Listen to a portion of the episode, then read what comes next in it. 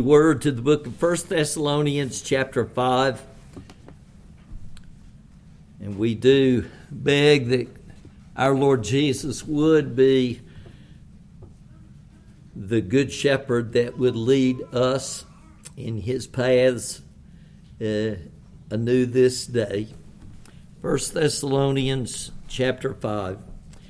Hear now the reading of God's very word, beginning in verse 1. Now, concerning the times and the seasons, brothers, you have no need to have anything written to you, for you yourselves are fully aware that the day of the Lord will come like a thief in the night. While people are saying there is peace and security, then sudden destruction will come upon them as labor pains come upon a pregnant woman, and they will not escape. But you are not in darkness, brothers, for that day to surprise you like a thief. For you are all children of light, children of the day. We are not of the night or of the darkness. So then let us not sleep as others do, but let us keep awake and be sober. For those who sleep, sleep at night, and those who get drunk are drunk at night. But since we belong to the day, let us be sober having put on the breastplate of faith and love, and for a helmet the hope of salvation. For God has not destined us for wrath, but to obtain salvation through our Lord Jesus Christ, who died for us so that, whether we are awake or asleep, we might live with Him. Therefore, encourage one another and build one another up just as you are doing. We ask you, brothers, to respect those who labor among you and are over you in the Lord and admonish you, and to esteem them very highly in love because of their work. Be at peace among yourselves. And we urge you, brothers, admonish the idle, encourage the faint hearted Help the weak. Be patient with them all. See that no one repays anyone evil for evil, but always seek to do good to one another and to everyone. Rejoice always.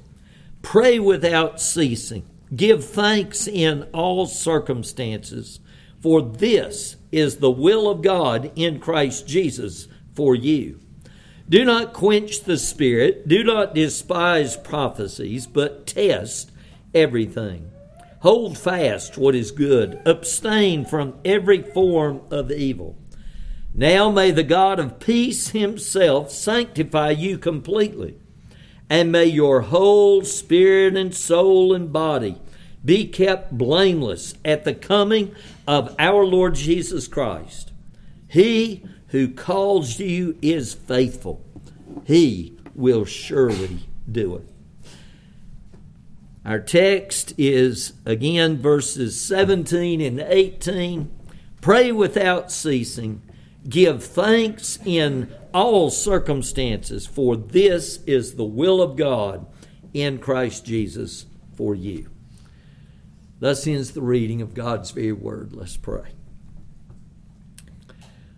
Father, as your little children, we do need you, Lord Jesus, to be our good shepherd, not only to be uh, the one to make atonement for us by your precious blood that you shed upon the cross, but by your ministry uh, there in the very throne room of heaven, in the temple that uh, is made without human hands uh, appearing in the presence uh, of, of the Father on our behalf. Uh, Lord, praying for us, and from your mighty throne in heaven, uh, reaching down your hand uh, by your blessed Spirit uh, to not only apply the gospel to our hearts, but to keep us and revive us and restore us. And so, Lord, we cry to you that you would come this day and that you would take this, the very word of your mouth that we have heard read, and that, Lord, you would come and preach it to our hearts.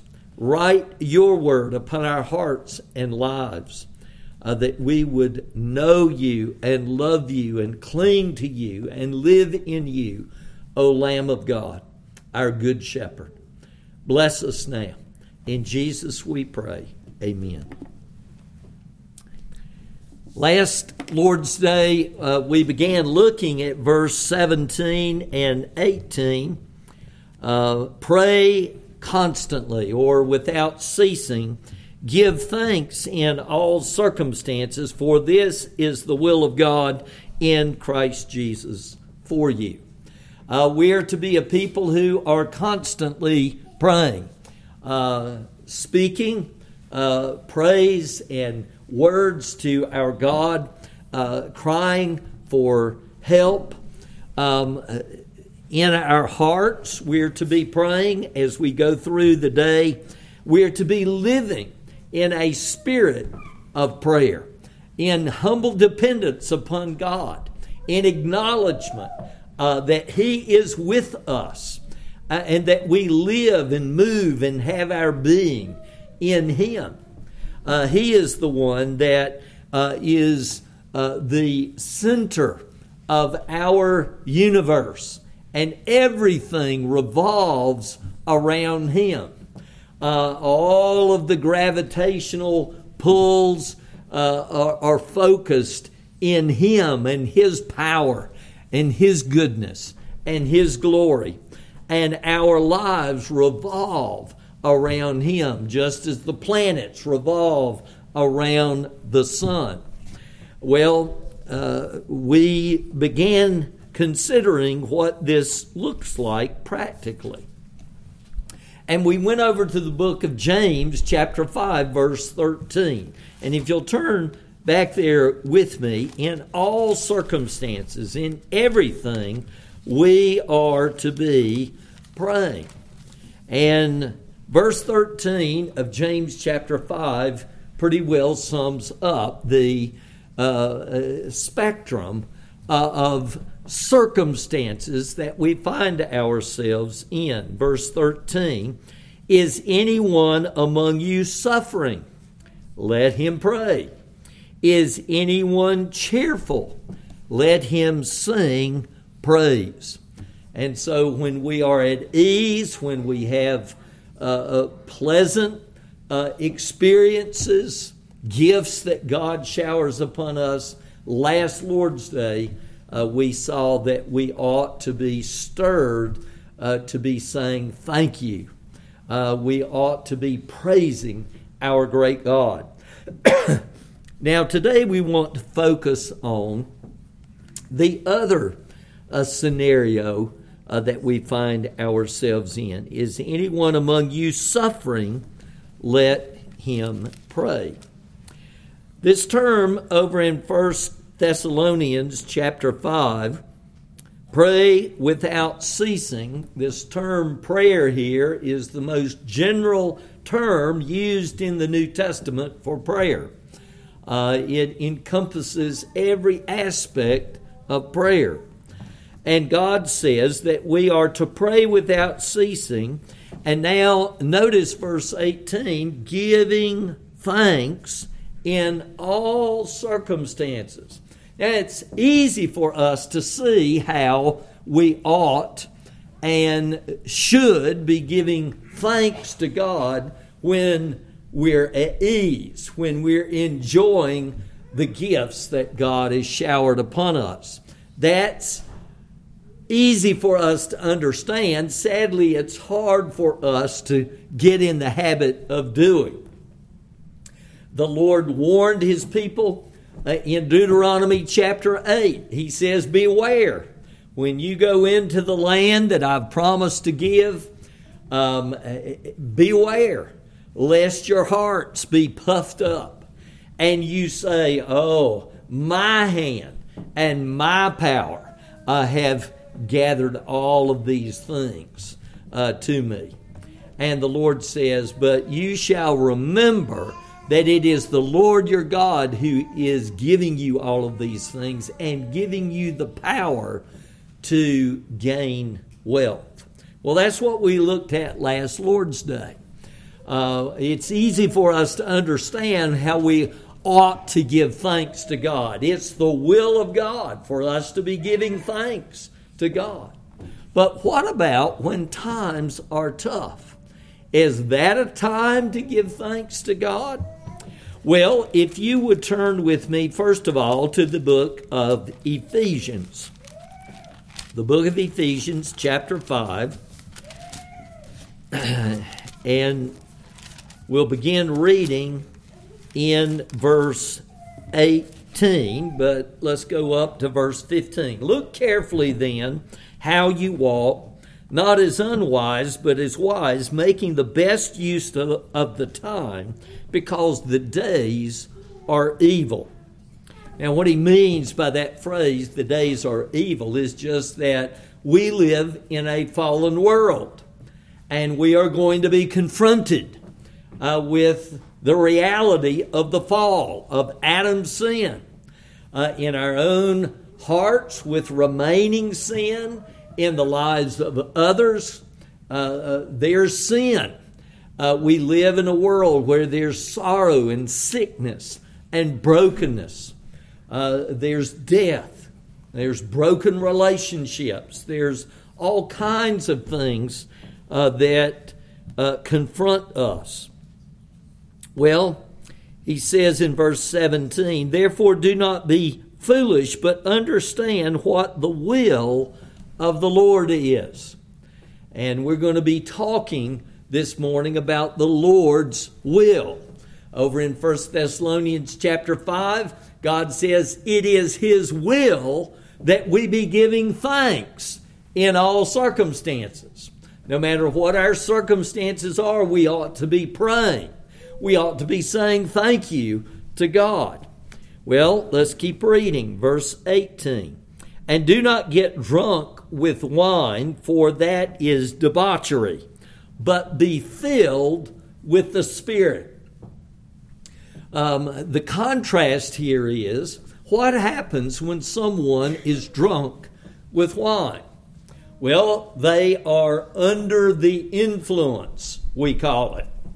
Uh, they are being controlled uh, by a substance outside of themselves uh, to say and do and think things that normally they would not necessarily say or think or do. And this leads to destruction, debauchery, riotous living that ends in destruction. And God warns against the sin of drunkenness. We see uh, the first glimpse of the horror of that sin in Genesis chapter 9 with the godly man Noah uh, who fell into that sin. Uh, we see throughout the scriptures uh, that this is a deadly uh, uh, path uh, for people to give themselves to. And God says, Do not get drunk with wine, for that is riotous living that will lead to destruction. But we do need something outside of ourselves to control us, to give us the ability to do things that normally we would not, left to ourselves, do. Not in the realm of darkness, but to do what is right in God's sight. And so, he says, in contrast to being drunk with wine, we need to be filled with the Spirit. This uh, uh, verb filled here is in the present tense, denoting continuous action. It's not a one time thing, but it is that we are continually in need of the presence and of the operation and our response to the living God, to the Spirit uh, of, of Christ, uh, to the one who comes and takes up residence in our heart. uh, in 1 Thessalonians chapter 5. We're going to come uh, here soon to a verse that talks about quenching not the Spirit. And it's a reference now to the Christians' uh, utter dependence upon the saving presence of God in our hearts uh, to be a Christian and live the Christian life. And so to be filled with the Spirit, a synonym for filled would be controlled. Uh, that we are constantly in need of looking to Jesus and saying, Lord, I'm begging you, I'm depending on you, I'm trusting in you to not only wash my sins away, but to keep me and hold on to me, uh, to restore me, to revive me.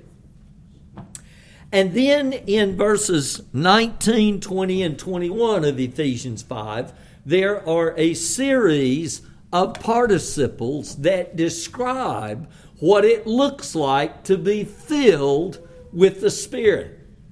What does it look like to be continuously controlled by the Spirit of the living God, by Christ Himself coming by His Spirit and living and animating uh, the life of His child? Now, you know what a participle is. And now, you young people, take special note of this. Just remember this when you are um, working on English grammar and your eyes are beginning to glaze over, and you think, oh, why would I ever need to know what a participle is? Well, here we are. What is a participle? And a participle is a verb, an action word that is used as an adjective a descriptive word or phrase. And here we have a series of participle phrases, participial phrases that describe for us what it looks like, what it means to be controlled by the Spirit. Look at verse 19. Addressing one another in psalms and hymns and spiritual songs, singing and making melody to the Lord with your heart.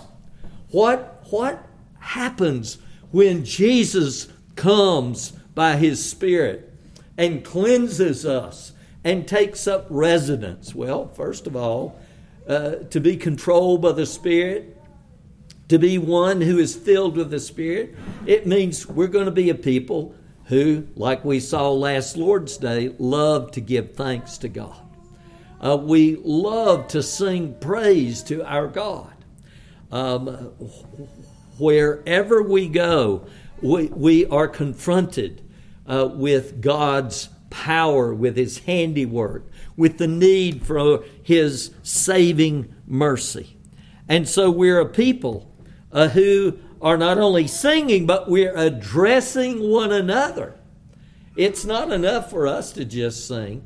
We have to invite those around us, join with me in this hymn of praise to God. Look at the next phrase, verse 20. Giving thanks always and for everything to God the Father in the name of our Lord Jesus Christ. And then the next phrase, submitting to one another out of reverence or fear for Christ. Now, verse 21, submitting to one another, uh, here's the picture of us being placed by Almighty God in various stations of life. And we view ourselves as God's servant. God has put me as a husband, put me as a wife, put me as a parent, put me as a son or a daughter, put me in this church family, and I want to serve Jesus. I want to submit to Jesus and carry out the role that He has assigned in all of these various stations because I stand in awe of Christ. But the one I want you to notice, verse 20, giving thanks always and for everything to God the Father in the name of our Lord Jesus Christ. And so here's one of the character traits, if you will, of a person being alive in Jesus, being filled with the Spirit. We're a people who are giving thanks. We're saying thank you to God, but notice, always and for everything to God the Father in the name of our Lord Jesus Christ. Another passage that is helpful for us uh, is over in the book of Philippians. And so if you'll turn with me, the book of Philippians, chapter 4, we spent a couple of weeks ago a, a, lot of time going through the book of Philippians, but we're just going to look uh, at three verses, actually, four verses in uh, chapter 4. Verse 4 Rejoice in the Lord always. Again, I will say, rejoice. We ought to be rejoicing always. And you remember the Apostle Paul was in prison awaiting the verdict of the Emperor of Rome when he writes this. Um, he doesn't know whether he is going to be executed or whether Caesar is going to say, You're free to go, and he'll have the joy of preaching the gospel again openly. He had the joy of preaching the gospel there in that house and the whole Praetorian Guard um, had come to know uh, the Lord Jesus. And I want you to notice in verses 21 and 22 what had happened. Greet every saint in Christ Jesus. The brothers who are with me greet you. All the saints greet you, especially those of Caesar's household. And so here, the Apostle Paul in chapter 1, we had uh, noted that, that the whole Praetorian Guard, who had been assigned by Caesar to guard this dangerous prisoner, he had preached the gospel to the whole Praetorian Guard by the time he's writing the book of Philippians. And not only had he shared the gospel, but the gospel had made inroads not only to the Praetorian Guard, but Caesar's own household.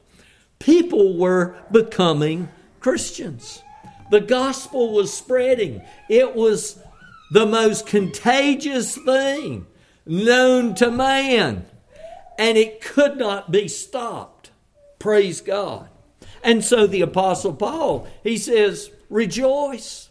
God is at work. Look at verse 5. Let your reasonableness be known to everyone. The Lord is at hand. Not only uh, do we rejoice in the Lord because of who He is, and you can think about all of the perfections of God, all that God says about Himself.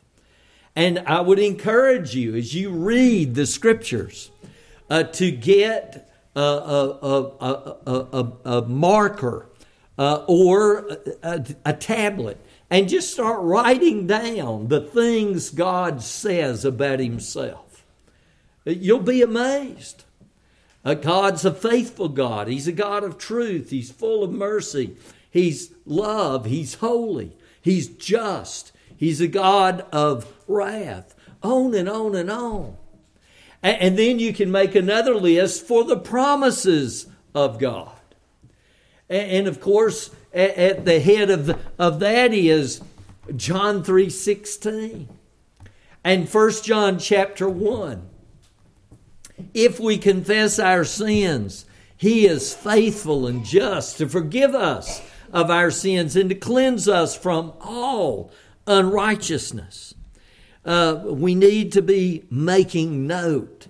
And then we need to be praying over those truths about who God is. That's what the Apostle Paul shows us, examples for us here. in Philippians 4. Rejoice in the Lord always, even sitting in prison. Again, I will say rejoice. Let your reasonableness, um, in other translations, it's patience, but it's this picture of taking account of what's going on and living in light of reality. Let your reasonableness be known to everyone. In other words, uh, you have this confidence for life to face all of the storms of life. Why? The Lord is at hand. God is here with me, and He has me in His hands. Do not be anxious about anything. Don't worry about anything, but in everything by prayer and supplication with thanksgiving. Let your requests be made known to God, and the peace of God, which surpasses all understanding, will guard your hearts and your minds in Christ Jesus. And so Ephesians 5 tells us that the way we are able to give thanks in everything is as people who are redeemed and Jesus is living in us by his Spirit. We have life in him, even in the face of difficulties. And we are those who have a God who is worthy of praise, even in the face of difficulties, and a God who is still God, even in the midst of our storms. And there is no one who can pull him off of his throne.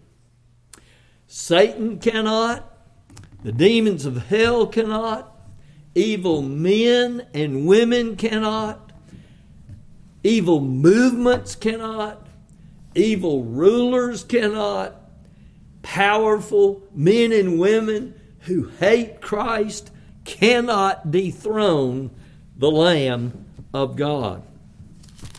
And so, in everything, God tells us to give thanks. The will of God is for us, even in the face of difficulties and heartaches, to remember who our God is.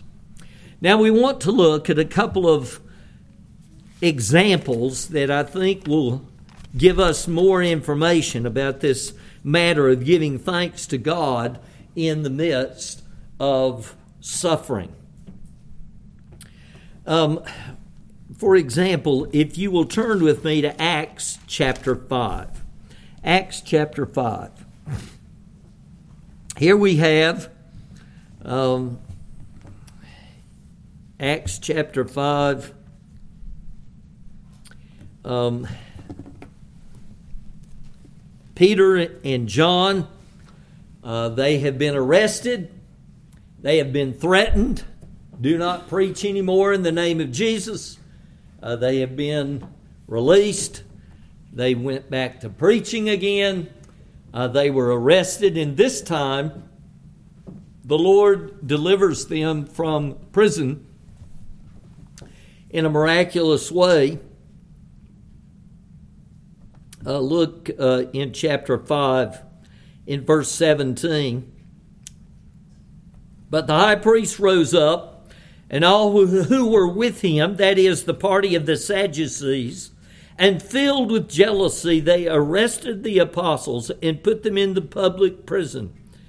But during the night, an angel of the Lord opened the prison doors and brought them out and said, Go and stand in the temple and speak to the people all the words of this life.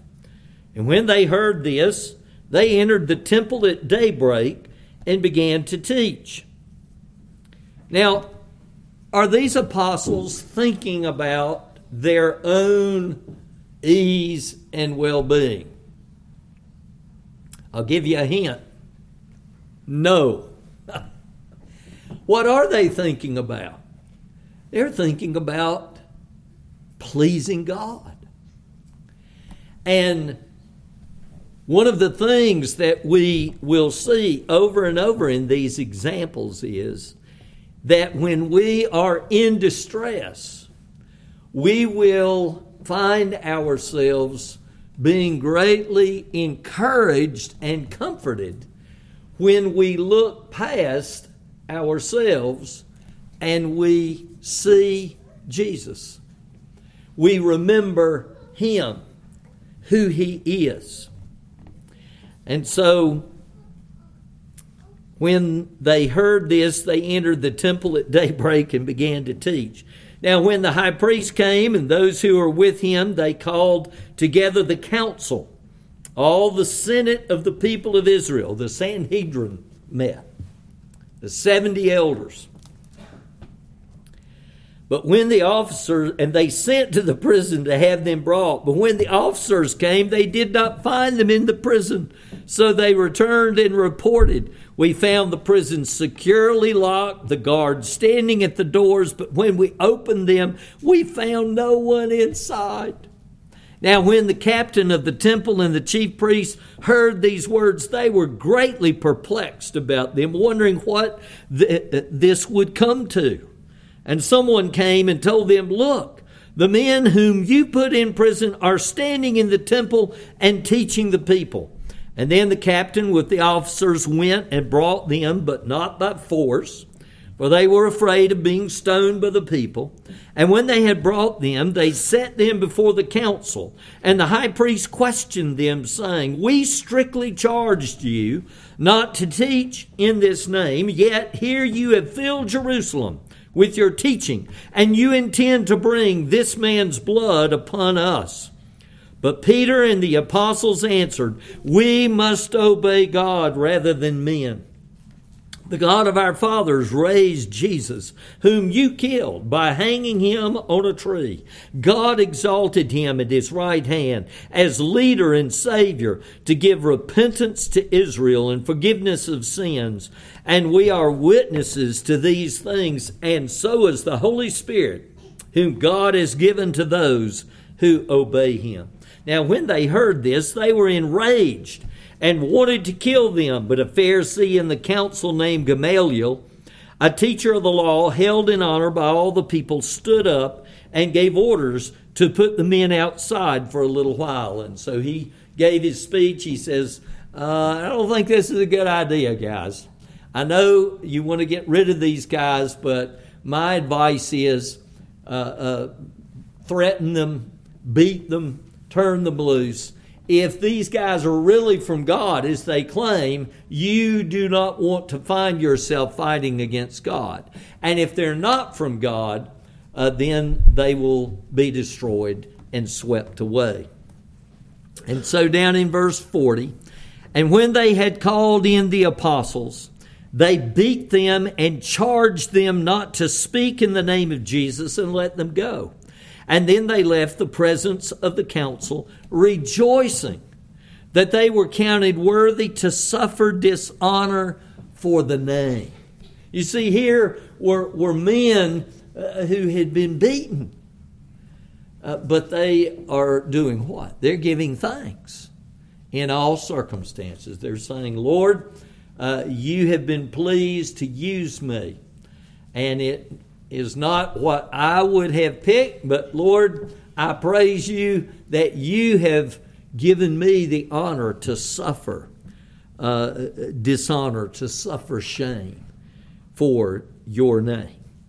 And every day in the temple and from house to house, they did not cease teaching and preaching that the Christ is Jesus. Another example over in Acts chapter 27 the Apostle Paul is under arrest and he is on his way to stand before Caesar at trial in Rome. And he had given advice. He said, It's not a good idea for us to press on in this journey. Uh, it's going to be a disaster. Uh, the ship will be lost. Uh, and uh, I, am concerned many lives will be lost. Uh, but the centurion who was in charge, he said, eh. Uh, and so they press on. Well, uh, a storm comes, and um, they had um, lost all hope. Um, look in verse uh, 13 of Acts 27. And when the south wind blew gently, supposing that they had obtained their purpose, they weighed anchor and sailed along Crete close to the shore. But soon a tempestuous wind, called the northeaster, struck down from the land. And when the ship was caught and could not face the wind, we gave way to it and were driven along, running under the lee of a small island called Cauda. We managed with difficulty to secure the ship's boat. After hoisting it up, they used supports to undergird the ship. And then, fearing that they would run aground on Syrtis, they lowered the gear, and thus they were driven along. And since we were violently storm tossed, they began the next day to jettison the cargo. And on the third day, they, sh- they threw the ship's tackle overboard with their own hands. When neither sun nor stars appeared for many days, and no small tempest lay on us, all hope of our being saved was at last abandoned.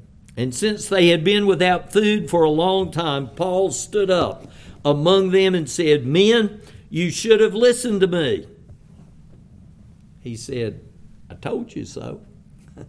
you should have listened to me. And not set sail from Crete and incurred this injury and loss. Yet now I urge you to take heart, for there will be no loss of life among you, but only the ship. For this very night there stood before me an angel of the God to whom I belong and whom I worship, and he said, Do not be afraid, Paul. You must stand before Caesar, and behold, God has granted you all those who sail with you. Now, what is this business? God has granted you all who sail with you. Paul had been praying. He had been asking the Lord to spare the lives, not only his own life, but the lives of all of those who were on the ship. And it was a large number. It, it was uh, a close to 300 people. Look down in verse 36. Then all who uh, were encouraged, ate some food themselves. We were in all 276 persons in the ship. That's a lot of people. And what's going to happen to this ship? Well, back to verse 25. So take heart, men, for I have faith in God that it will be exactly as I have been told. But we must run aground on some island. And when the fourteenth night had come, as we were being driven across the Adriatic Sea, about midnight the sailors suspected that they were nearing land, so they took a sounding and found twenty fathoms. A little farther on, they took a sounding again and found fifteen fathoms. And fearing that we might run on the rocks, they let down four anchors from the stern and prayed for day to come. And as the sailors were seeking to escape from the ship, and had lowered the ship's boat into the sea under pretense of laying out anchors from the bow. Paul said to the centurion and the soldiers, Unless these men stay in the ship, you cannot be saved. And then the soldiers cut away the ropes of the ship's boat and let it go. As day was about to dawn, Paul urged them all to take some food, saying, Today is the fourteenth day that you have continued in suspense and without food, having taken nothing. And therefore I urge you to take some food, for it will give you strength, for not a hair is to perish from the head of any of you. And when he had said these things, he took bread and giving thanks to God in the presence of all, he broke it and began to eat. And then they all were encouraged and ate some food themselves. Isn't that incredible? Here they're getting ready to have a shipwreck, and Paul does what? He says, Now we, we need some nourishment. But what does he do before he eats? He gives thanks to God. Even in the face of this, of this storm that is going to destroy this ship. Um, then they were all encouraged and ate some food themselves. We were in all 276 persons in the ship. And when they had eaten enough, they lightened the ship and throwing out the wheat into the sea. Now, when it was day, they did not recognize the land, but they noticed a bay with a beach on which they planned, if possible, to run the ship ashore. So they cast off the anchors and left them in the sea, at the same time loosening the ropes that tied the rudders. And then hoisting the foresail to the wind, they made for the beach. But, a, but striking a reef, they ran the vessel aground. The bow stuck and remained immovable, and the stern was being broken up by the surf. And the soldiers' plan was to kill the prisoners, lest they should swim away and escape. But the centurion, wishing to save Paul, kept them from carrying out their plan. He ordered those who could swim to jump overboard first and make for the land, and the rest on planks or on pieces of the ship. And so it was that all were brought safely to land. Give thanks to the Lord in all circumstances. Because this matter of giving thanks, it's the will of God for you in Christ Jesus. And so when we find ourselves in difficult circumstances, what should we do? We should say, Well, Lord, this is a surprising scenario that you have put me in. And Lord, I'm not really sure how you're going to bring praise to your name or how you're going to use me, but I rejoice that I'm in your hands. And I pray that you would take me and use me for your glory. Uh, that's what we see. We see that in the life of Joseph.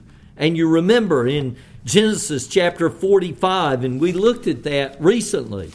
Uh, uh, Joseph has been threatened by his brothers uh, with death. Uh, they were planning on murdering their brother. And then at the last minute, they said, "Man, let's not do that. Uh, his blood would be on our hands. Uh, let's just sell him as a slave, and he'll be gone." They made up a lie to tell their old daddy Jacob, um, "Is this uh, Joseph's coat?" Obviously, it was the special coat uh, that Jacob had given to him, the coat of many colors and it, they had killed a lamb and smeared some blood on it. You know, I guess a wild beast got him. Uh, and and these hard-hearted brothers watched their old daddy grieve day after day, week after week, month after month. Uh, these hard-hearted brothers uh, uh hear the cries of their brother Joseph uh, begging for mercy as he's being carried off in this caravan down to Egypt. Uh, this young man, Joseph, he is suffering, but what is he doing? He's looking to God.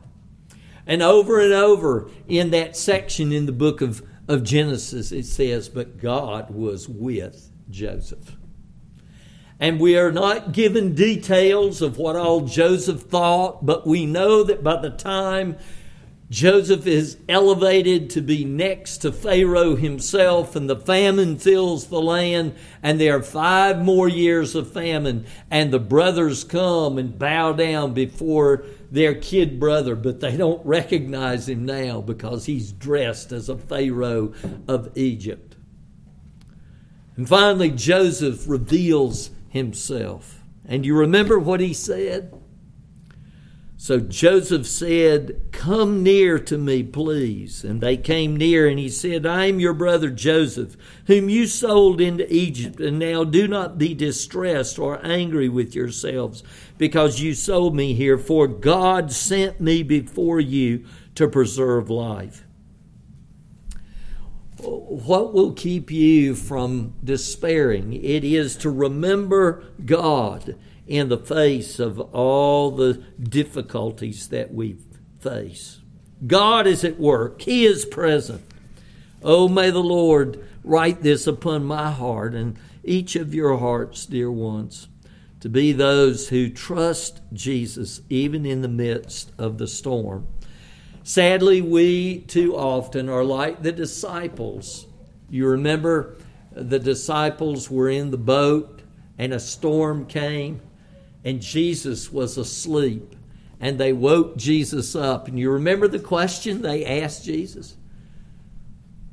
Jesus, do you not even care that we are perishing? Jesus, what are you doing asleep? We're dying.